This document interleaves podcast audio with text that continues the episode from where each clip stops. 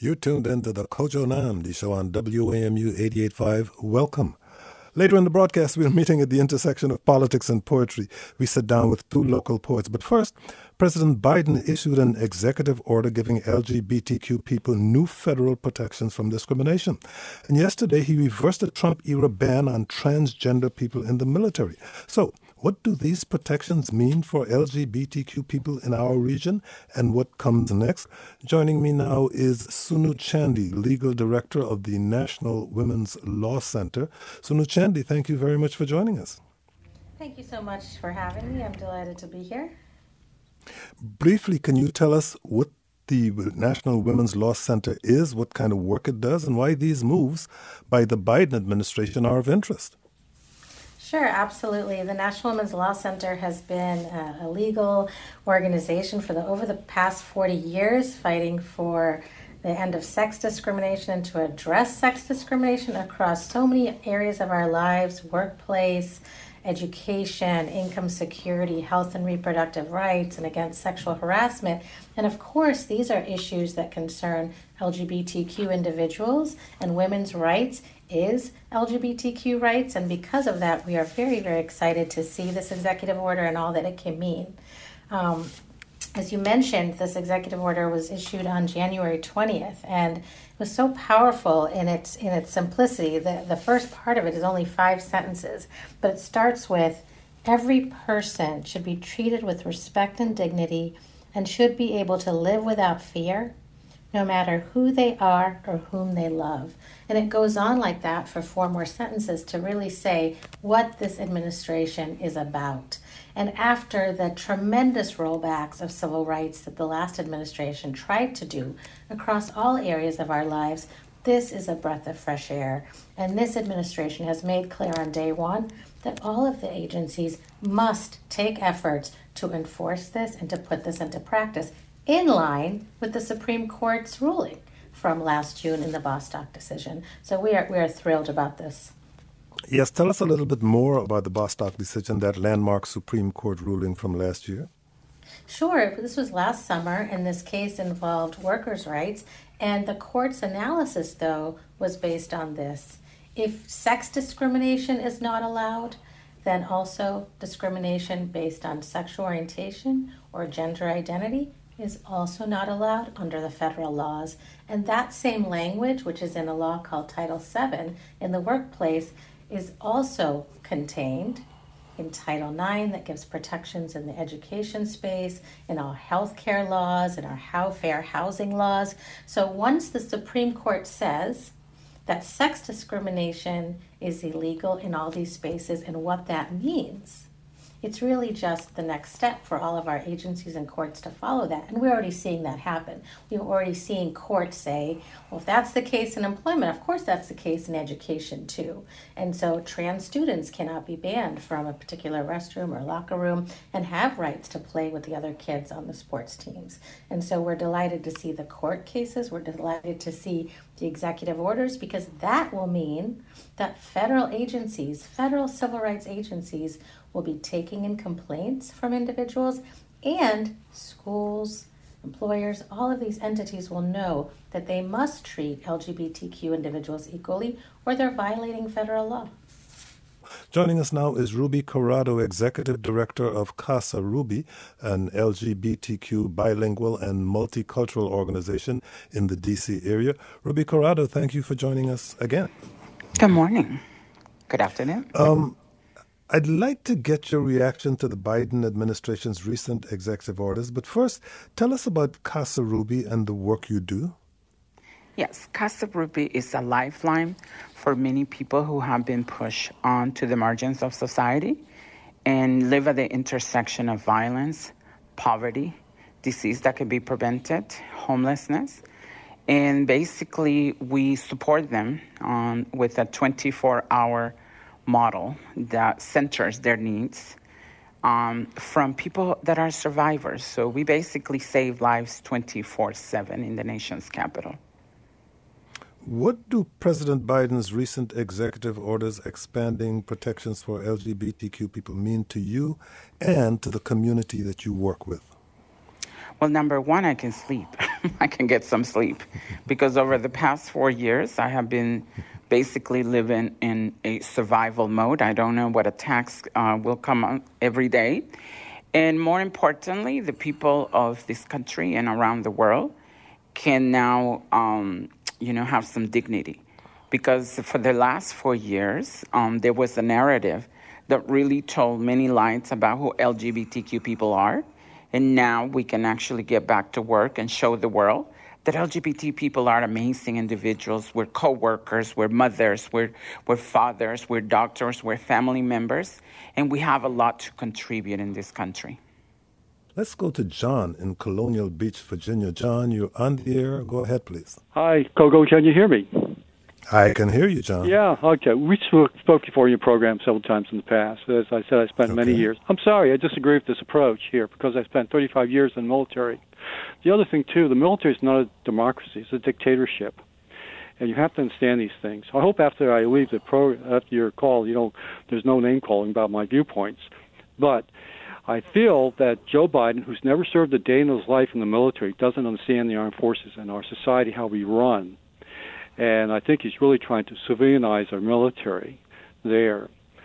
So I think many people say this is wonderful. No, we're not back in the 60s or the 70s of do your thing, not in the armed forces. There is very stringent requirements as far as behavior, what we do, and if you don't measure up, we will remove you. So that's my comment. Okay, thank you. Goodbye. Well, we don't do name calling on this show, John, but I'll have Sunu Chandy respond to your comments. Sunu? Sure, absolutely. I think that the executive order from January 25th um, that basically sort of ended this ban on transgender individuals essentially serving was so important because someone's gender identity cannot be a bar for any sort of work including the military service. And if you look back at when the when the laws improved in this area, they were based on studies and reports that said there's really no problem here. And as with many of the things that the Trump administration did, they did not change their rules and policies based on any sort of data or evidence, but rather just a plain bias. And so, in this executive order, President Biden has said it's the policy of the United States to ensure that all transgender individuals who wish to serve in the United States military and can meet the appropriate standards should be able to do so openly and free from discrimination. And I'm so glad that the leadership um, of the country and of these um, armed forces have supported that and will be implementing that. And there are many who have suffered as a result of this ban. And I want to lift up, you know, Lambda Legal brought a lawsuit on this case and raised up the, the many individuals who have suffered under this ban, and their stories were told as part of that litigation. And there were so many efforts to fight against this. And so this is a good day when discrimination can end and sort of we can work more proactively to really enforce the civil rights in our country. Because as we know just having them on the books is one thing. There's a lot of work that then goes into implementing them. And i also want to lift up the executive order on racial equity that was also issued on January 20th because so many LGBTQ people are people of color and sort of these efforts to roll back civil rights with race, national origin, immigration, disability, all of these areas have really severely harmed LGBTQ individuals in the last administration. And now, every day, we are seeing more and more statements from this Biden Harris administration that that is not how we are going to run our nation. We're going to Ru- improve the rollbacks. Ruby Corado, I'd like you to, to respond to our caller who said that President Biden simply doesn't understand the military and that he is wrong. Well, I don't think the point is about understanding. It's really about doing the right thing. Any uh, American that is willing to risk their lives for their country should be able to have the opportunity to do so, providing that they meet all the qualifications. And unfortunately, that was not what was happening. And we are seeing a change in narrative, a narrative that actually fuels hate, a narrative that allows for families to dispose of their LGBTQ members of the family and puts them in very dangerous situations. Unfortunately, last year, over $15,000, uh, 15,000 people came to Casa Ruby, and most of them were in need. Most of them made less than $10,000 per year, and many of them have already experienced a hate crime. That is not the country I want to live in. I want to live in a country where people are able to thrive, and it doesn't matter who they are, where they're given opportunities and can actually showcase the best that they have to offer. Here is Trisha in Rockville, Maryland. Trisha, your turn. Hi, yes, uh, I am the mom of a um, really wonderful 22 year old trans man who is a brilliant scientist, and um, he uh, he is now a PhD candidate studying marine biology.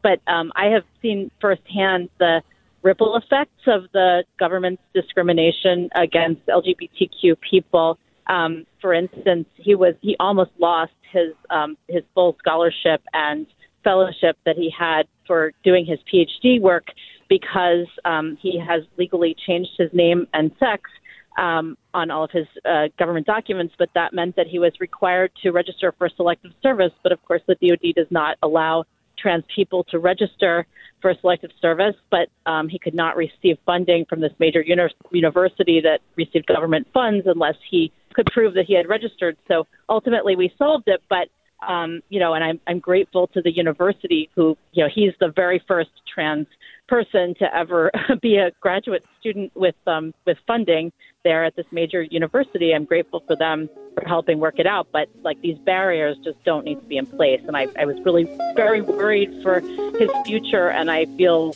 so much you know, relief over the fact that um, you know these Tricia, things are being solved. Trisha, thank you very much for sharing your story with us. I'm Kojo Nnamdi.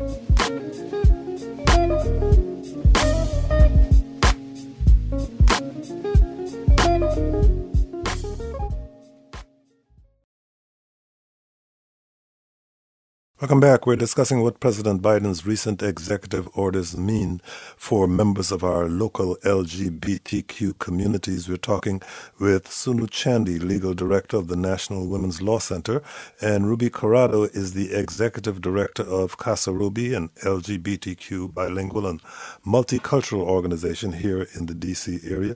Sunu, what do these protections mean for people in the DC area, especially given the approximately 300,000 1,000 federal workers in this area?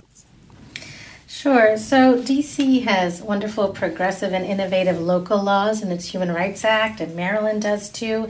And as of last summer, July 2020, Virginia also has wonderful state level protections for LGBTQ individuals based on lots of, you know, hard grassroots organizing. And now we need to think about our federal workforce because they have really been demoralized through the last four years. They've had to sort of take positions in court that are against LGBTQ workers and really many times feel harassed and afraid at their jobs, from what I can tell from employee associations. And now we have a completely different moment in our nation where we have an executive order coming from the White House saying LGBTQ individuals are valued. And so I think this is a really shining moment for so many of the career workers, um, attorneys, and others in our civil rights agencies to really know that they have these protections and they're solid and they're cemented. Even if they existed on paper before, I know many people did not really believe them to be true because when your bosses and your boss's bosses are going to court and saying your rights don't exist in the workplace or in housing or in schools, that is incredibly de- demoralizing. So that's one big gain for the federal workers in this moment. The other thing that's really important about this executive order is that it mentions overlapping areas of our lives. Sometimes we refer to that as intersectionality, and it talks about how LGBTQ people also are people of different races, have disabilities, and really have these real range of components of our lives and those kinds of cases would be protected too if you're discriminated against for example based on race and being an LGBTQ individual, you have protections under our laws. So it's a really, really powerful moment. And if I could just also mention the Equality Act, as some of us know, that is a bill that passed in the House a couple years ago, but will need to be taken up by this Congress. And folks may have questions about why we still need that. And we need these laws cemented in our national laws so that even if it's a hostile court or a different administration, we still have the rights. And the Movement Advancement Project put out a report today, um, released today, this afternoon, why we all need the Equality Act now. And the National Women's Law Center was a co sponsor of that, and we're excited to share that too. You actually provided congressional testimony in support of the Equality Act, but I'd like to pursue the point you were making earlier uh, about intersectionality with Ruby Corado, because we often talk, Ruby, about intersectionality of each person's identity. So, how will other protections President Biden announced, like those on immigration, impact the LGBTQ people that Casa Ruby supports? Yes, very often after Stonewall, many people really um, lost touch with the reality what Stonewall was about, fighting, um, you know, the oppression from the police, mostly a lot of people of color, and having a president that is actually able to link the intersections of need, the intersections of poverty, that puts at a huge and alarming rates of violence. People who were already vulnerable, is something that brings me hope uh, one of the things that I do know that through all of these um, uh, policies that are going to be implemented, there's also going to be an element that translates to funding. Four years ago, we used to have a program that was um, part of Ryan White funding for to support transgender individuals that were living with HIV in the nation's capital, and they removed completely the uh, the word transgender and the, the whole grant was lost because policies specifically limit people just by their identities. And what I am hoping and, and honestly is that this administration will work with us directly that the leaders that are now on the front line saving people will have an opportunity. I want to go to the to, to HHS and work with the new appointees. I want to I want to be an advisor because very often we're not the ones making these decisions. And last, before I end. I want to make a call to action to uh, the president, the vice president.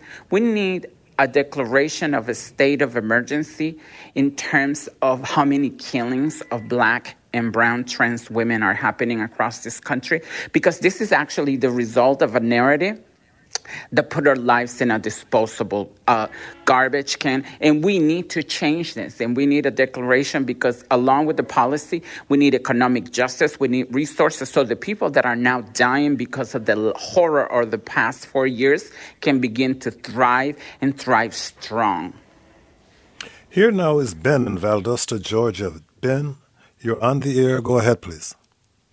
Thank you, Kojo. I appreciate the opportunity to speak. I wanted to provide a counterpoint to the caller who had referenced his military experience as a example of why the recent Biden ruling was incorrect, in that the military is a, not a democracy; it's a dictatorship. I think it's probably more accurate to call the military a meritocracy. Um, I've been in the military for 18 years. I plan on doing so for at least a handful more, and uh, it's usually uh, for most of the people who come into the military a refreshing experience of breaking free of whatever views you have from your your home site where you come from and being immersed in a people that are a cross section of the United States and are slowly allowed to perform to their utmost and promoted to that to that ability.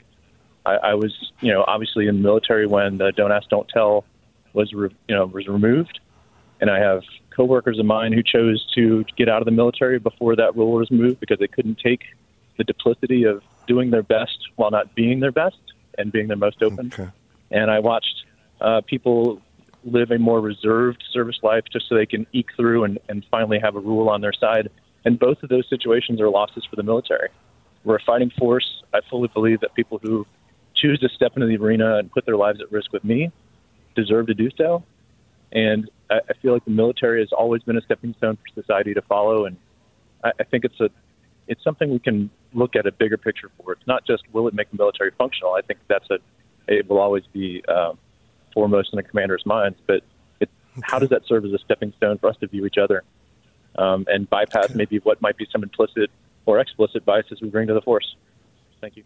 Ben, thank you very much for sharing with us. On now to Angela in Manassas, Virginia. Angela, you're on the air. Go ahead, please. Good morning. I just want to say I concur with everything that last uh, caller said. I'm a retired Army officer as well, and I can tell you my experience has been uh, we have been serving with gays for decades and I have never experienced a problem with it. I have deployed, we have bathed, and we have slept in close close quarters, and it's never been an issue. And everyone knows that that there has been gays serving in the military. And transgenders will just be another extension of that. I don't foresee any problem.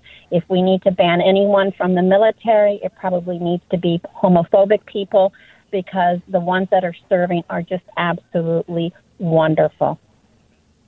Thank you very much for your call. Uh, Ruby President Biden appointed Dr. Rachel Levine as Assistant Secretary of Health, who would be the first openly trans person to be confirmed by the Senate. We only have about a minute or so left, but what are your thoughts on that appointment and why is it important? We celebrate it, and I'm looking for the moment when he appoints a black uh, or a brown trans woman so we can all work together and get to do the work that the American people is hoping on him to do. Well, you're one of DC's most well known transgender activists, and a couple of weeks ago you announced you'd be stepping down from your role. I cannot let you go without asking why. because I want to be intentional about how I support the communities that I serve. And I have discovered that 60% of the growth of Casa Ruby came from community support. And I want to focus in working with the community at all levels. So I am very excited of the new initiatives that I bring because I know the local DC community, the DMV community will support me in creating more change than the one that I've already started. So thank you very much for sharing that with us. Ruby Corado is the executive director of Casa Ruby, and Sunu Chandy is the legal director of the National Women's Law Center. Thank you both for joining us. When we come back, we're meeting at the intersection of politics and poetry. We sit down with two local poets. I'm Kojo Nam.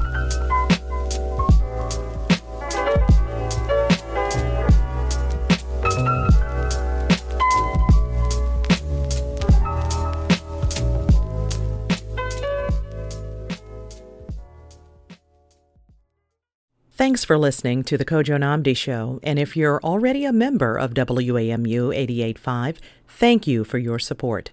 If not, it's easy to give online at WAMU.org. Just click the donate button, and thanks.